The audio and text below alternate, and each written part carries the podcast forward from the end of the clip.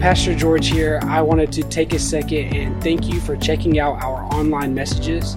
Our prayer is that this resource will challenge you, encourage you, and empower you as you uh, dig deeper in your relationship with Christ. But in no way will it replace God's plan for your active involvement in a local church. I do want to take a second and ask you to uh, prayerfully consider as you participate and listen to this resource, partnering with Revive as we uh, pursue our mission of seeing people live their fullest life in Christ. You can do this by going online to revivechurchga.com backslash give and making a one-time donation or setting up a recurring gift. Um, it's through the generosity of others that we're able to provide um, a resource like this one.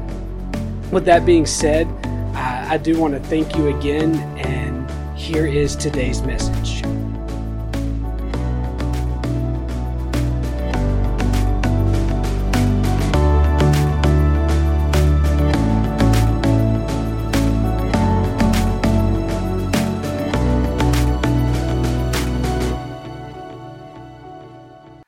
Alrighty, so we are in our last week of a series that we called uh, Christian Atheists. So next week we will be starting an Advent series. I really encourage you to be here for that. It's kind of um, a different, not really a different look, but we're kind of we're going to be looking at the Advent. You know, the the peace and the hope and the joy. Those different weeks of Advent. And so, what we're, we're, going to kind of dive into each one of those and what they mean and how they can be uh, practically applied to where we're at in our lives today. Um, but for this week, we are finishing up Christian atheists, which sounds weird, right? Like there's no such thing as a Christian atheist, and we've talked about this every week. But but an atheist is someone who doesn't believe in God, right? So if you look at the actions of their life, they don't they they live like they don't believe He's real. A Christian believes God exists. So if you you marry the two, what you get is someone that believes in God but lives as though he doesn't exist. And so we've kind of gone in and we've unpacked this each week. The first week we looked at those who believe in God, but they don't really know him. And there's a difference between believing in God and knowing God intimately. Then last week we looked at those who believe in God, but don't fear him. And it wasn't necessarily like a, a fear if I mess up, God's going to smite me, but a fear of like a holy reverence of taking his word for what it is and obeying him even when it seems hard. Last week we talked about it. We called it a, a customized Christianity, right? Where you pick and choose the things you want to believe and don't want to believe. Well, this week we're looking at the Christian atheist as someone who believes in God, but they don't really want to be a fanatic right? I believe in God and everything, but like he's not going to be the thing I talk about. He's not going to be what I what I say all the time. He's not going to people that I work with might not even know that I'm a believer cuz like I believe he's there, but I don't want to look like a crazy person, right? And there's this sense of if, last, last week was a customized Christianity, I think this week is going to be a comfortable Christianity. And we all like comfort, right? Like, hey, I like comfort. Sometimes I'll admit I like comfort a little too much. All right, when I'm going to bed, like when I'm laying down, I need my covers to be the right way.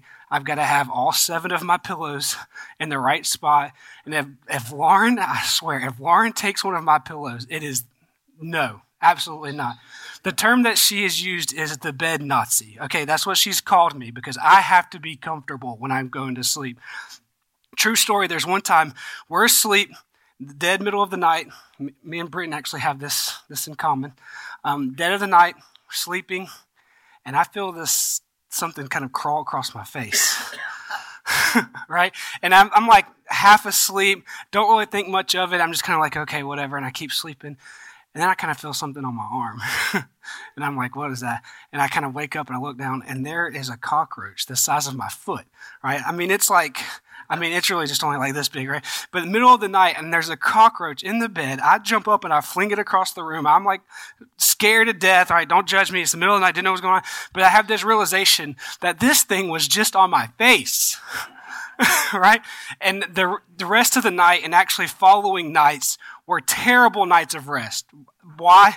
I was uncomfortable. At any moment, this creature is going to crawl out from under the bed and eat me, right? I, I don't know what, but I'm, I'm terrified, right? And so this discomfort enters into my, my time for bed and I can't sleep. And that's, there's this sense of, of comfort always being kind of tied in and consistent with rest, right? Comfort is rest. And the Bible is very clear that rest is important. It teaches the day of Sabbath. It's important that we rest. But I think the problem is we've taken that, and instead of being a day of Sabbath, it's a lifetime of comfort and it's a lifetime of rest. And though this seems like it might be nice, it always ends up leading to nothing happening not accomplishing the goals that are in your life, not reaching the things, not stepping into the calling that God's given you. It always leads to a, to a place where we grow stagnant, where we're complacent. And I think the problem is when we get to a place where I believe in God, but I don't want to be a fanatic. I don't want to step on other people's toes. I don't want him to, you know, get into my social life. I don't want him to get into my work life. He can be my Sunday life and even my right before I go to bed life and pray and say my prayers or before I eat but not everywhere. That's crazy, right? Because it takes us out of our comfort zone. But if we're going to walk in the calling that God's given us, if we're going to walk in the anointing that He's given us, we have to realize that it's going to call us to discomfort. It's going to call us away from being comfortable. And I think that there's a, there's a passage in the book of Revelation that calls a church out for being comfortable. If you don't know much about the book of Revelation, we're going to be in actually Revelation 3 today, looking at verses 14 through 17 and then verse 20 if you want to go there in your Bibles. But, but there's uh, at this part in Revelation, there's seven letters that John's had a vision, and he's writing these seven letters to these seven different churches. And in these letters, God's kind of speaking to the people, to these churches, and he kind of does the whole like, you know, here's some things you've done good, and here's some things you've done not so great, right? And there's like this this kind of uplifting part, but then there's always this like, uh, let's call it uh, building up through constructive criticism part, right? And the language is actually pretty pretty intense sometimes. It's like these churches are are are doing some not great things, and God is calling them out for it, right? And it's for their own good. But then there's this church called in Laodicea, and this church in this city, Laodicea, Laodicea is uh, they don't even get the good part. God goes straight to the conviction. He goes straight to the constructive criticism. And this is what he says to them. In Revelation 3, starting with verse 14, it says, The angel of the church in Laodicea, in Laodicea write, These are the words of the Amen, the faithful and true witness, the ruler of God's creation. I know your deeds, that you are neither hot nor cold. I wish that you were either one or the other. So, because you are lukewarm, neither hot or cold, I am about to spit you out of my mouth. You say, I am rich, I have acquired wealth, I do, I do not need a thing. But you do not realize that you are wretched, pitiful, poor, blind, and naked. Here I am, this is verse 20. Here I am, I stand at the door and knock. If anyone hears my voice and opens the door, I will come eat, come in and eat with that person, and they with me. So what's really interesting is this church. It, let's be honest, they're wealthy, right? They says I don't need a thing. If you, you can go and you can actually like look at the, the history of this church. It was this great city, and then it was actually destroyed by an earthquake.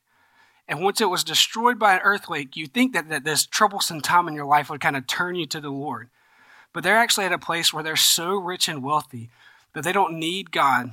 They use their own wealth and they rebuild this city and it's massive. It's it's this cultural epicenter. There's theaters and there's shopping and there's a uh, these fat, lavish public baths, right? Which I don't really get a public bath, okay, but but there's these lavish public baths. There's it's, it's this place where you you go for the holidays and you end up staying because you got so much money, and it's like the Hamptons, right? It's just this this rich place, and they've kind of got there and they've done all this stuff, and they they don't need a thing. And it's interesting because God is saying to the church you say you don't need anything, and you're a church, right? So it's a church, so they believe in God, but their actions are as if they don't need God. And it's weird because, because we've talked about how our actions our deeds, right? He says, I know your deeds, and our deeds don't save us. Like there's this this this weight that has to be that this tension that has to be addressed because we know that that I can't go in, to church enough to save my soul. I can't pray enough to save my soul. I can't do enough good to make myself get into heaven. The only way we get there is by the grace of God dying on the cross, forgiving us, of our sins. But yet God is saying, I know your deeds. So there's there's something to the deeds, right? James says that that faith without works is dead.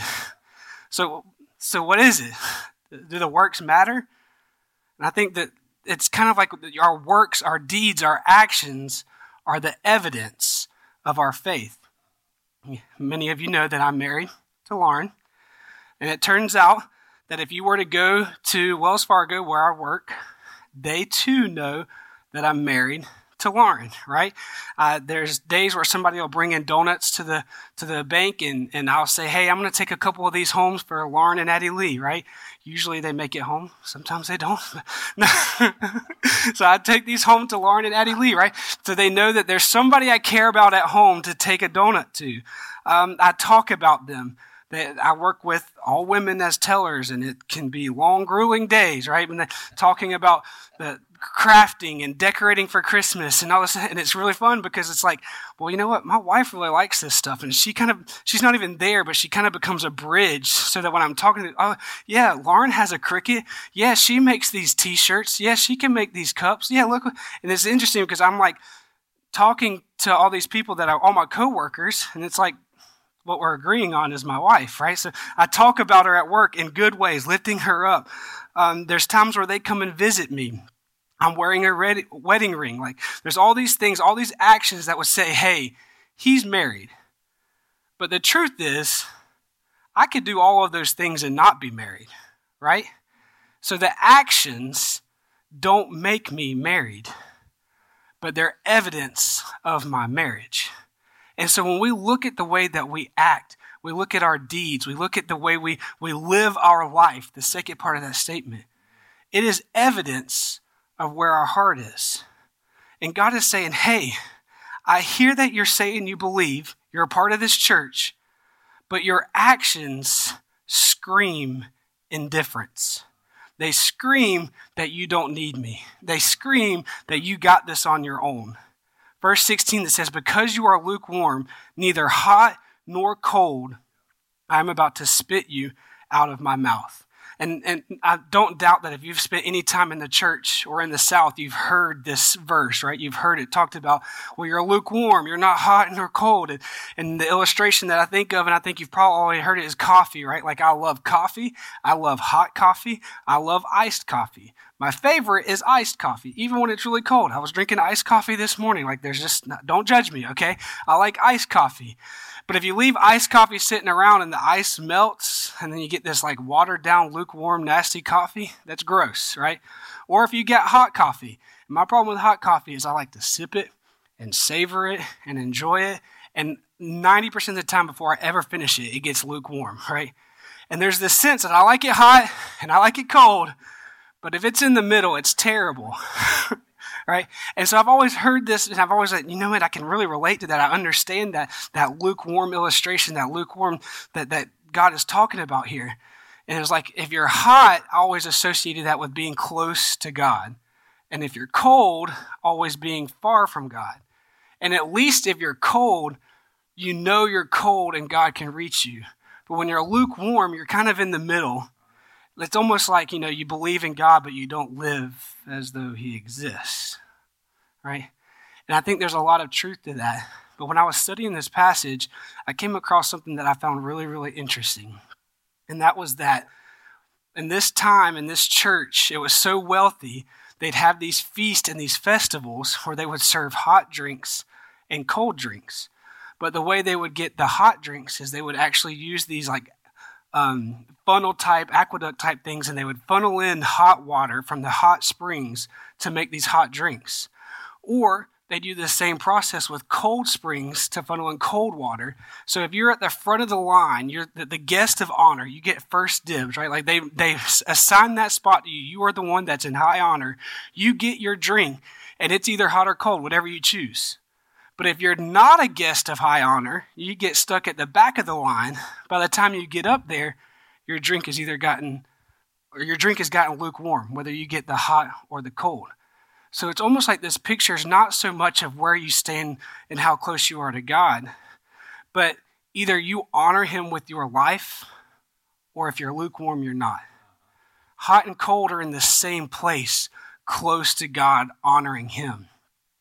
So when God is saying, hey, you're lukewarm, I'm about to spit you out of my mouth, there's this sense of you are pretending to know me. You are going through the motions but I am not your everything. I am not your all. I have not saturated your life. You are not, dare I say, a fanatic. There's this sense of God calling this church to go deeper. And this word that it uses when it's talking about spitting you out of your mouth, it, it literally means to spew, spit, or vomit there's this sense of, of God is so disgusted with it. I, I know I use Addie Lee as, for an illustration all the time, so forgive me. But, but Addie Lee knows right away when she eats something if she likes it or not, right? Right away. We were at uh, Your Pie, and she loves pizza, absolutely loves pizza. And so we're at your pie. She's got her pizza. I've got my pizza. And she looks at my pizza and decides that she thinks mine's going to be better than hers, right? And I've got all kinds of nasty stuff on mine, like pesto and other green things. And, and she reaches over and she grabs this green thing off the top of my pizza and puts it in her mouth. And it's a jalapeno pepper.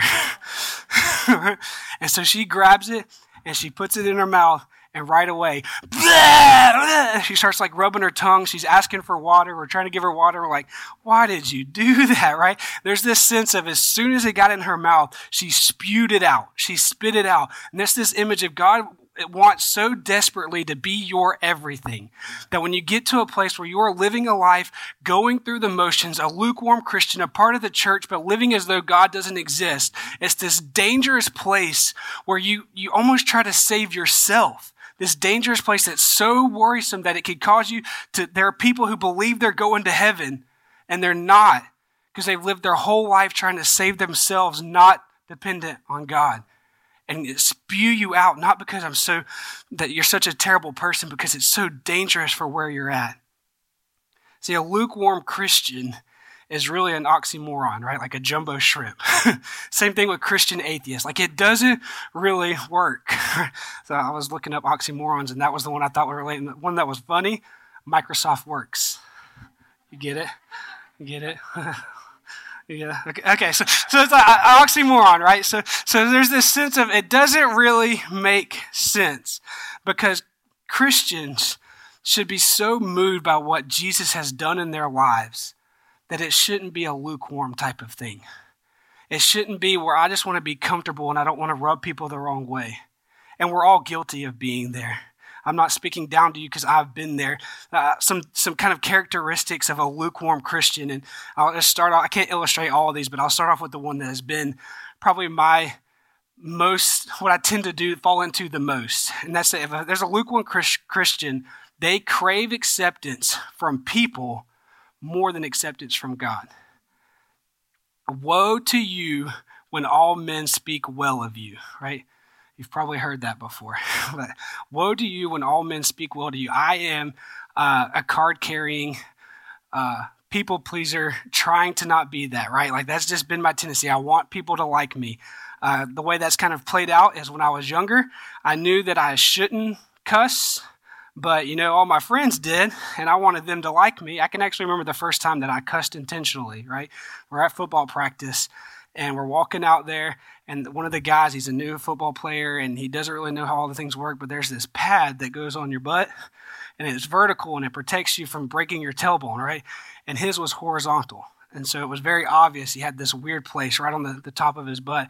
And i was like hey everybody look at his a double s pad right and I look around and I like, in my head, I'm like, holy cow, I just intentionally said a cuss word. And like, you, if you guys know from other illustrations, like I'm kind of a goody good, right? And there's this moment where I was like, I just did that on purpose. And I'm like looking around and there's one of my, one of these guys, he's not one of my close friends, but he's one of the guys I talk to at practice and he's like dying laughing. And I'm like, oh no, he knows that I'm uncomfortable that I just said that on a, and then he said it, and then everybody starts laughing, and there's like this, I mean, I didn't come up with the phrase, but apparently it seemed to them that I did, right? And there's this sense of like everybody, oh, that was really funny, George. And it was like cocaine. I was like, I can cuss, and people like me. And so from then on, it was like I was cussing like a sailor. Like eh, if people liked it when I cussed, I would cuss, but not at home because then I'd get in trouble, right? It was just at school. One time I go over to my buddy Colby's house, and we're there, and we're there, and all of his his brother and all of their high school friends are there, and we're in middle school, and so like, how do you get high school kids to like you? Use high school language, right? And so I said every word under the sun except for GD because I always kind of knew that that was wrong, right? But I was I was potty mouth, potty mouth, right? Into the weekend, my mom calls.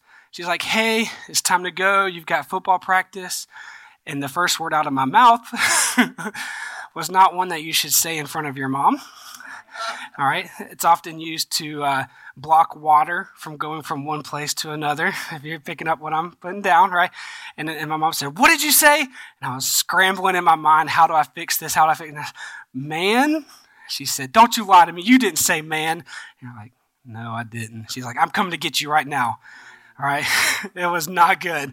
Not good. Everybody's laughing at me. My face is red. I'm sitting there like, oh my gosh, I'm in so much trouble. Got grounded for a week. It was, it was not good. Right. But there was this moment where I wish I could say I learned it then, but I didn't learn it for, for years later. But there's a moment that happened where I looked back at my life and I saw, well, I was trying to please everybody because that was comfortable for me. Right conflict was uncomfortable. And so I was avoiding the conflict, oftentimes being fake, superficial, doing whatever I had to do so that everybody would like me. And it always ended up in trouble.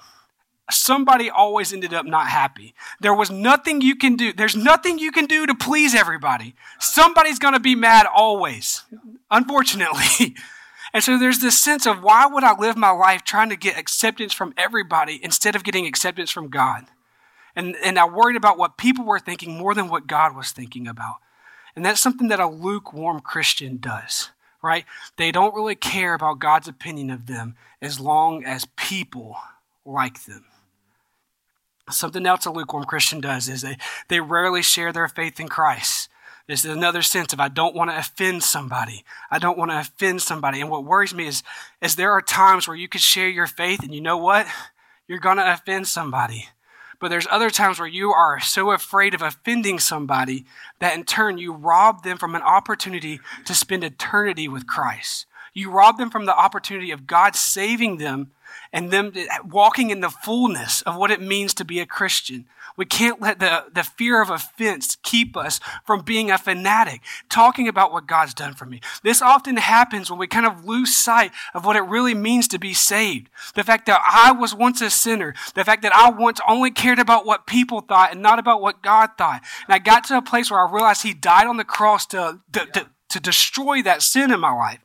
And now I walk in this freedom of not being bound by what people think, but being bound by what my Heavenly Father thinks, right? There's this sense of not being afraid of, offend, of offending people because I'm so in love with God.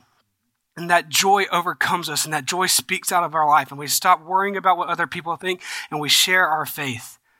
Something else that, that lukewarm Christian does is they, they do whatever it takes to alleviate their guilt.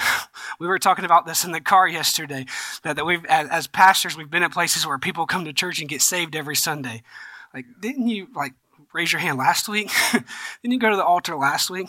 But the problem is we live in a life where, where a lot of times if there's a habitual sin or an addiction, we, we succumb to it, even though we don't want to. And there's a sense of it's a process of, of, of, getting out of that, of finding help and confessing to God, but also confessing to people. And there's this sense of feeling guilty because I fell short again. And if I can just get saved every Sunday, that feels really good. It gets rid of that guilt. And what you realize is, is your soul is saved and God wants to do more than just get you out of hell and get you into heaven. He wants to give you freedom here, now. And there's other steps. There's a discipleship process that follows salvation. And so there's this sense of, of not just doing whatever it takes to alleviate our guilt, but falling madly in love with Him. They think more about life on earth than eternity in heaven.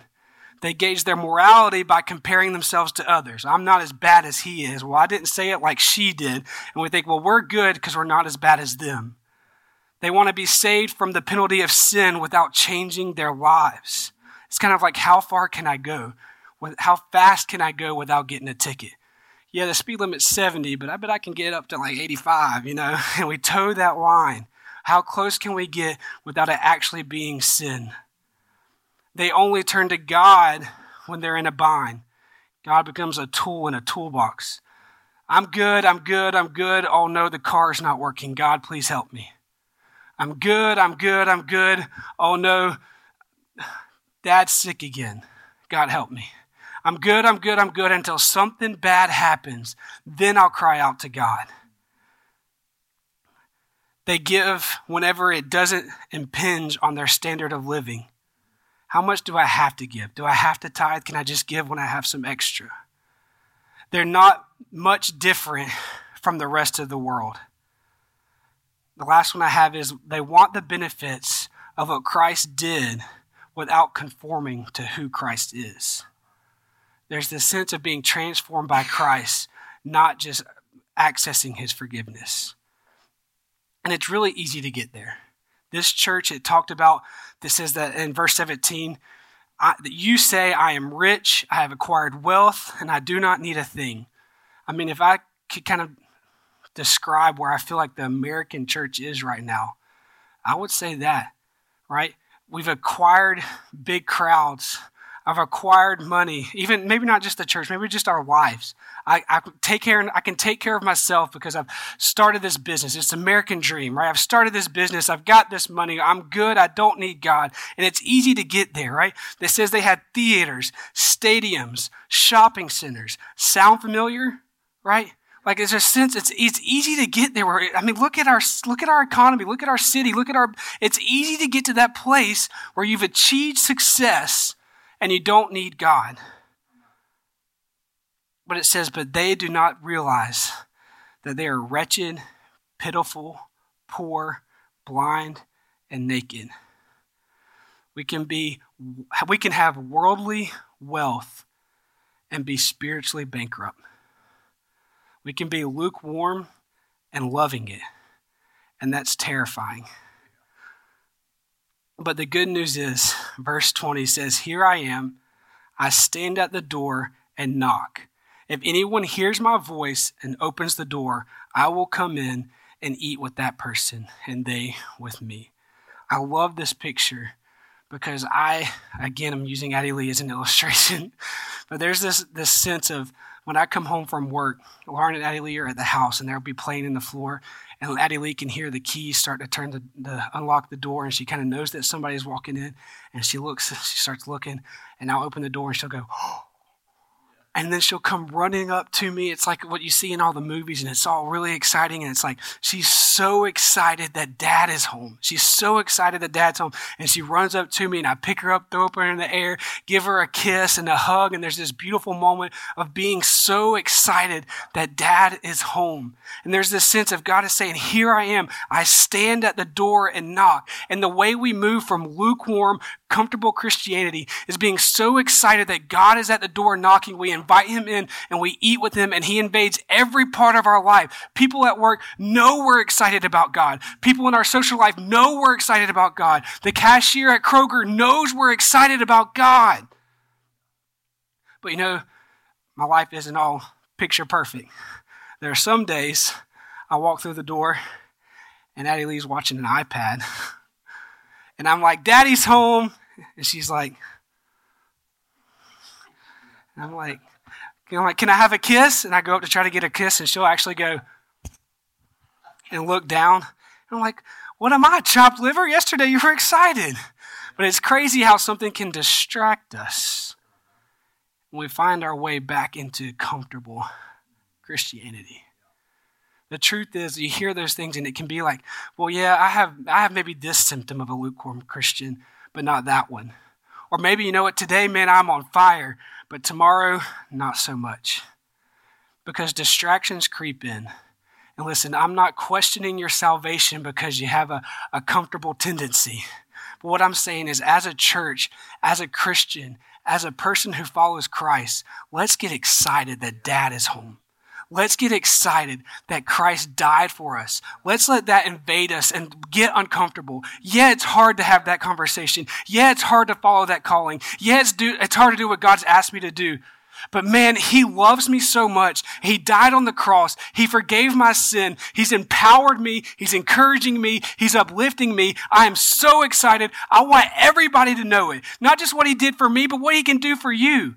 Life is hard. Your, your relationships are falling apart. You're having trouble at work. Man, let me tell you about what God did for me. Let me tell you about my Savior. There's this moment of, of, breaking out of lukewarm Christianity and being so thrilled at what Jesus did on the cross that we can't help but share that love and share that faith. When you know Him, you crave His acceptance. You share Him whenever and wherever possible. You long to be with Him in eternity. Though this world is not your home, you give radically, generosity, generosity and fanatically. You seek God faithfully. You grieve over sinfulness and you're different. You're set apart. You're excited about what he's done and who he is. Let's pray. Heavenly Father, we thank you for what you did on the cross. We thank you for your spirit that you've anointed us, that you've entered us, or that you transform us we're no longer bound by the old. We're no longer bound by the flesh, but we're set free in you. And Lord, there's so many distractions, especially around the holidays. We think about all the things that have gone wrong, that aren't going smoothly, about all the stress. We got to get this cooked and this cleaned, and it can just crowd our thinking and it can crowd our lifestyle. But Lord, let us be marked by your joy and your excitement this year we enter into Thanksgiving, we, and we enter into the Christmas season, Lord, let it just be a, a season of praising you and worshiping you and excited about who you are. We're not afraid to, to let you into every aspect of our life. Lord, let us be known as being fanatically crazy about who you are. In Jesus' name we pray. Amen.